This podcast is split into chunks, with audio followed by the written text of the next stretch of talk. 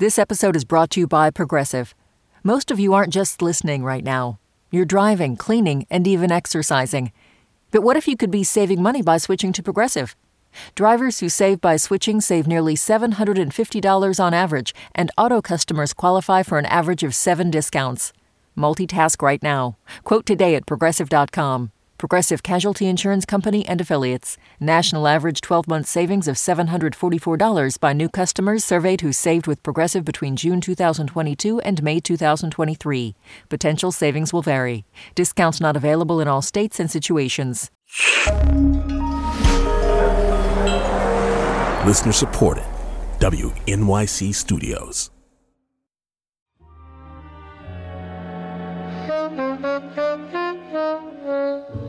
This is the On the Media Midweek podcast. I'm Brooke Gladstone. This week, we're bringing you a story from our colleagues at The Experiment, a show produced by WNYC and The Atlantic. It's about spam, the meaty kind. During World War II, whenever American troops spread democracy, they left the tinned pork mix in their wake, tossing cans of spam out of trucks to the hungry people they sought to liberate. That's how experiment producer Gabrielle Berbey's grandfather first came to know and love spam as a kid in the Philippines. Once a classic American product, 80 years later, it's now a staple Filipino food, a beloved emblem of Filipino identity.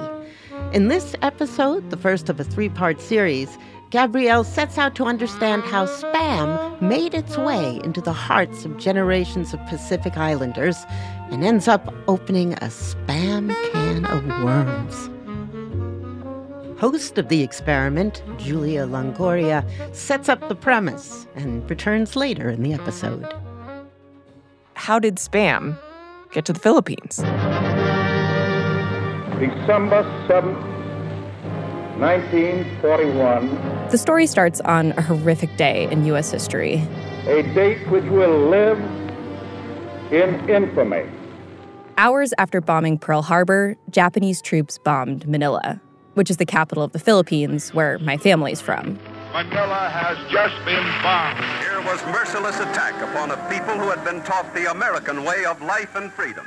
And what happened next, when my grandfather was just about 10 years old, is a story he would tell over and over again throughout the course of his life. My mom and my Lola remember it. I remember him on the bed telling the story to the kids, and they are all on the floor. My dad told me that uh, during World War II, he was a young boy, and um, after the Japanese troops invaded the Philippines, they began committing war crimes. They were killing Filipinos, they were raping women. That's when my grandfather and his family had to flee their home to the mountains to hide from the Japanese, living in fear, always ready to run at a moment's notice, trying to avoid the Japanese army. And this went on for more than three years. But in 1945, American troops landed and my Lola saw these big military trucks with American flags rolling through the dusty roads of the provinces. But now, fulfilling his pledge to the Filipino people, General Douglas MacArthur has returned. Crowds Company wildly welcome MacArthur and their freedom. They have starved and suffered, but lived.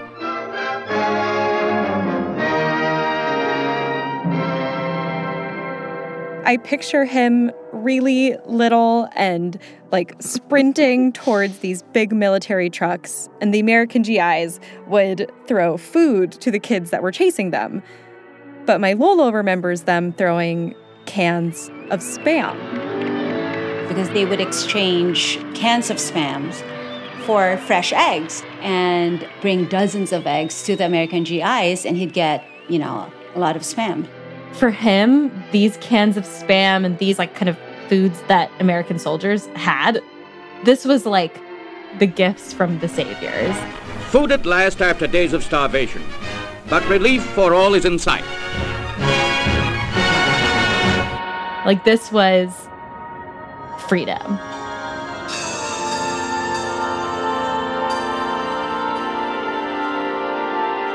After my Lolo caught his first can of spam, he fell in love with the idea of American freedom. For him, spam meant opportunity, a hope that something better is coming. It became his mission in life to move his family, eventually, to the US. His son, my uncle, was the first person in my family to immigrate here. And he would send care packages back to my family in the Philippines that we call balikbayan boxes, full of spam. My Lola remembers opening these boxes, seeing the blue and yellow can, and thinking, we'll be together soon in America. For us, spam is a symbol of love. It's a way of saying, I'm thinking about you. And it turns out a similar pattern played out all over the world. Hello? Hello? Can you hear me? Hi, I think we lost connection. Hey, Sorry. Gabrielle. Sorry, I'm like I'm, I'm in grading papers mode. I made some calls to food historians. The largest numbers of spam dispersal happened during the second phase of the Pacific Theater. Places like Guam, Hawaii, Philippines. And they told me that wherever there was an American military presence, spam was left in its wake. It's a kind of almost like an informal way to spread American democracy. But I also wanted to know why did it stay?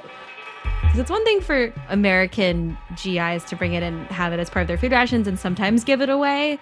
But then it becomes like this staple. I mean, how, how does that happen? I'm not sure. I was trying to research it before we spoke. And I was like literally looking through like historical documents. And There hasn't been enough history done of it. No one could answer my question. I, I can't give you the historical answer.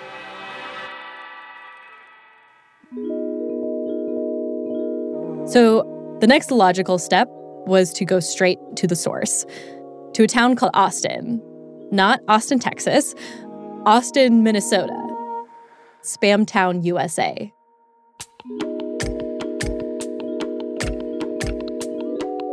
Gabrielle and I journey to the birthplace of spam after the break.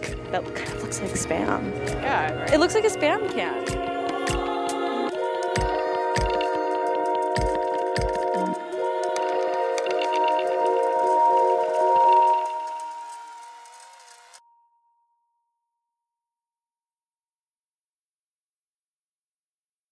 On Notes from America, we have conversations with people across the country about how we can truly become the nation that we claim to be.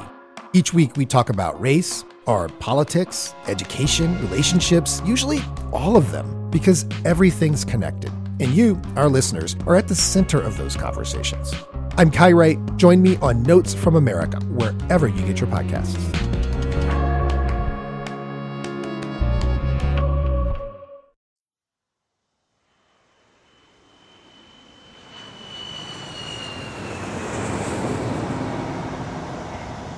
On a hot August afternoon, we stepped off the plane in Minneapolis into the scorching sun and began our two hour drive south. This is, it is beautiful. Like it looks like a painting. With the corn and the clouds, the sky is like a soft blue. Through cornfields, This road feels like it goes forever. tons of cornfields, Yeah, I think this is in fact like the middle of the country. This is to this is Austin, Minnesota, the birthplace of spam. Driving around certain parts of Spamtown, it feels like driving onto a Leave It to Beaver set from the 1950s. It's like a seafoam greenhouse, a little brick church steeple. It's a mix of farmland, strip malls, suburban single family homes, and a quaint little downtown. And on the left, this little cabin, and it says the American. Our hotel, the American Inn, felt like a ski lodge. This looks like a living room with family photos on the wall. In the corner next to the front desk, It's George and Lillian Hormel. there are all these old family portraits of the Hormel family. Photos of the creators of spam are here. But then when I look at these white men in long coats and bowler hats and the sepia toned photograph in this like American town, I'm like, how did their spam come to the Philippines and become my spam? These are not my ancestors. and right away, at the hotel breakfast, it became clear that spam is the main attraction of Austin. Our, our parents all ate spam. Yeah. Where are you guys all from? Michigan. And I live in Florida now. Fargo, North Dakota, and darn proud of it, too. People from all over the world travel here to visit the famous Spam Museum. It was used heavily by the troops. Yep. The North Dakotan that we met at breakfast said that he served in the military. He worked in the kitchens where he cooked spam. I think that's where my dad got his taste for it. Mhm. And the woman from Florida said that her father was first introduced to spam during World War II. Um, he was all over the Pacific. Oh yeah. Well, it's funny that you. So, of course, I told her about my grandfather. American GIs would throw cans of spam at Oh, cool. at the kids. That's why the GIs would have, they were fed it a lot, and I think that's why they had a distaste for it, because they, it was like pushed at them all the time. I was actually so surprised to hear that her father didn't like um, my Lolo's beloved spam. There was a lot of maybe ugly memories associated with it because it brought back memories of the war. For her dad, it was something that was probably tied to one of the hardest and most violent moments of his life. And and that that part was hard. Whereas, whereas for like my grandpa, for him, getting It was a good memory. It was a good memory because American. Next, we went back downtown, where we were faced with a vision in blue. That kind of looks like spam. Yeah, It looks like a spam can. Yeah. We arrived at the Spam Museum, a spam shaped building in the center of downtown Austin. I want to find out how spam became a staple food in places like the Philippines. Okay, for every spam museum. It has a distinct Willy Wonka vibe. The spam line. Hovering above your head is this spam production line with these like brightly colored spam cans chugging along the conveyor belt. Hi, I'm Gabrielle. And we were immediately greeted by the woman who runs the museum, I'm the spa manager. Savile Lord, the spa manager. Okay. So everything with spam we make, we have fun with. We have spam ambassadors who um, help us here out at the museum. We have about 20 of them. And then I'm the spa manager. Uh, and then we um, really encourage people when they leave the museum to have a spamtastic day. Um, we, we serve spamples, which are just a little piece of spam on it with a pretzel. Spamples? Spamples. So it's really very nice. And so what I thought I would do is just show you the spam ballet. They play footage from the meatpacking plant with forklifts carrying hundreds and hundreds of spam cans, all set to a ballet. You forget that this is all taking place at a slaughterhouse. It is several miles worth of cans, and that is going into that six story pressure cooker. When you're in the factory, does it feel like dizzying like this? Like No, it doesn't just go quite as fast. but it's a lot of spam. It is a lot of spam.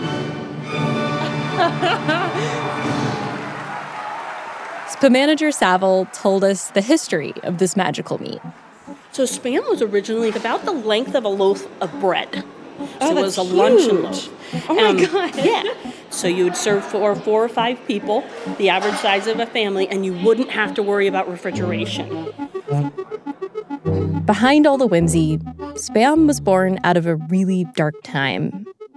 It was created in 1937 during the Great Depression. The country was struggling. Families needed cheap food, workers needed jobs, and companies were losing money. But the Hormel Company came up with a clever way to avoid laying off its workers. They invented a new, cheap product that would create more work and bring in more revenue. From the parts of the pig that were normally tossed out, they created a salty, fatty source of protein spiced ham, or spam. And then, a few years later, World War II hit, and spam spread all over the world. It wasn't the healthiest thing to send with the soldiers, but it preserved well and it was packed with calories. There's a lot of people over there. Why don't we head over into the Philippines and then we can head back over there so it's not too loud? So then she took us around the corner. This is our international area. And there were all of these booths dedicated to South Korea, Hawaii, Latin America, Japan, China. Can I look at the Philippines? Absolutely, go right ahead. And there was this whole booth uh, in the museum dedicated to the Philippines. Oh yeah, the Balikbayan box. How do you guys know what that is? Oh, we, we definitely know what the Balikbayan box is. And for those of you who don't know what the Balikbayan box is, it is a gift box that people usually in the United States would send home to their families. Those care packages that my uncle would lovingly fill with spam and send back to my Lola in the Philippines, here they were on display in a museum exhibit. I wonder how how did the company come to know about the way it was used in this way? It's almost like you need a food anthropologist. We like, have a food anthropologist on staff here. Oh, you Um, do? We absolutely do. Yeah. The fact that Filipinos love spam so much felt like Filipino insider baseball to me. But the Spam Museum made clear, all along, spam loved us back. It says, uh, as a token of our love for the Philippines, we have created a special Filipino flavor, Spam Tocino. So, for decades after American GIs packed up and left the Philippines, the company knew that it had captured the hearts of an accidental market.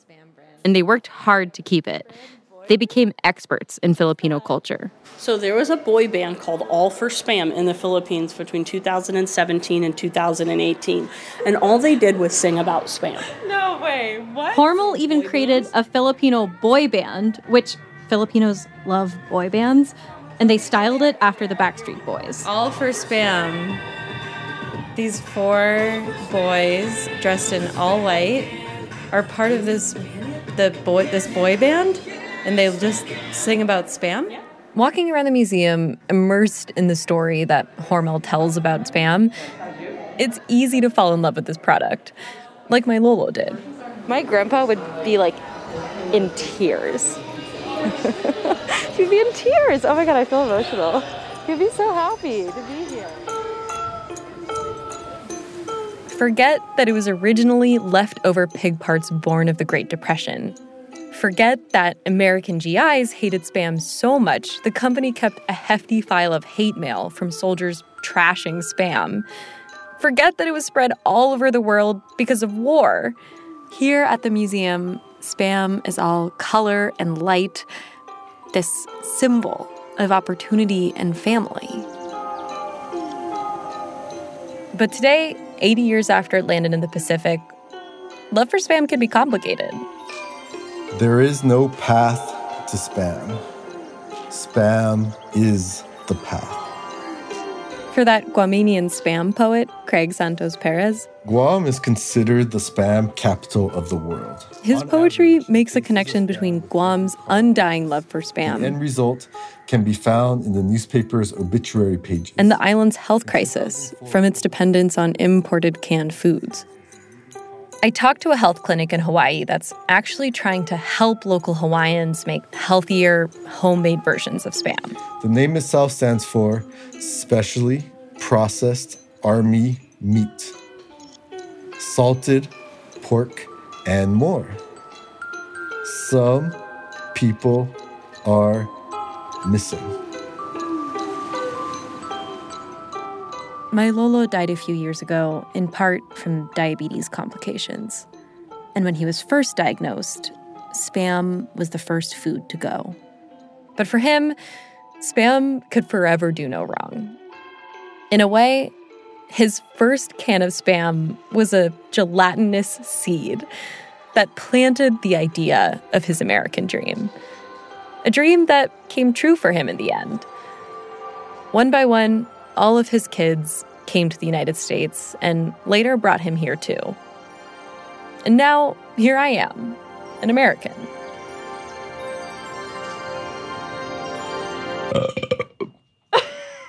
Thank you. Sorry, I always do a, a burp at the end of that poem. And this is where I thought the story ended. Case closed, let's go home.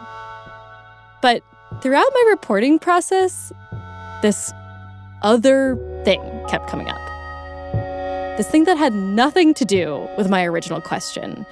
But all of these historians I talked to were like, well, are you going to talk about the strike? And at first, when I heard about it, I was like, What strike? And they were like, Well, you can't talk about spam without talking about the strike. So when I was in the museum, I asked about it.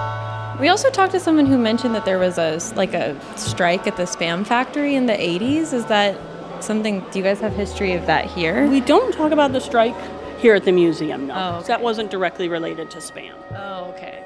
We supposedly had to talk about this strike, but then no one would talk to us about it. So I started calling local Austonians. Hello? Can you hear me okay? I sure can. You sound perfect. Okay, great, great. Um, thank you. So when I say people don't talk about the strike, I mean like to this day they don't talk about the strike. Oh, you better believe people don't want to talk about it. There are still people who are not speaking to each other. It was like the elephant in the room. Nobody really talked about it. We don't talk about these things. We don't talk about things that are difficult or cause pain. The strike tore this town apart. I knew two brothers who were just fighting and for many years did not talk to one another because to cross that picket line was the worst. Families and friendships were torn apart. They were not speaking and did not speak for years. Parents against children, children against parents. This is a dark stain on the town. That was horrible. You can feel the trauma of this strike. It didn't destroy Austin, but it did change it forever. It is part of the creation myth of that town. You know, if there's a defining moment for the town, it's this. Everybody's got something ugly in their past that defines them, whether we want it to or not. And there are a lot of things you can say about Batman, but at some point you're going to have to talk about the Joker. And I don't think you can talk about Austin without talking about the Joker, which is this strike. That's next week on The Experiment.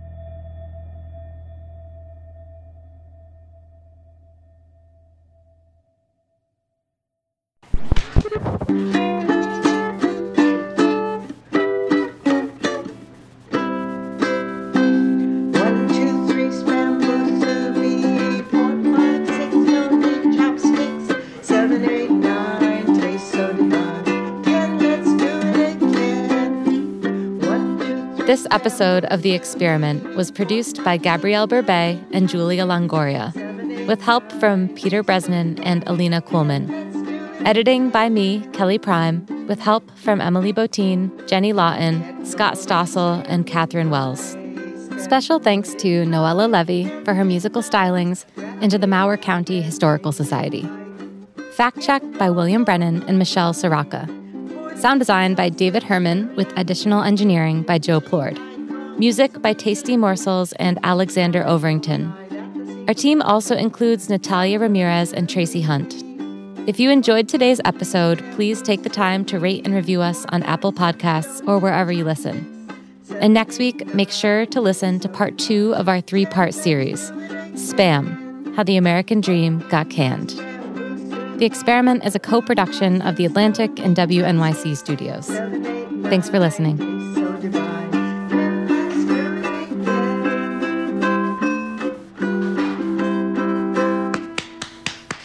So that's the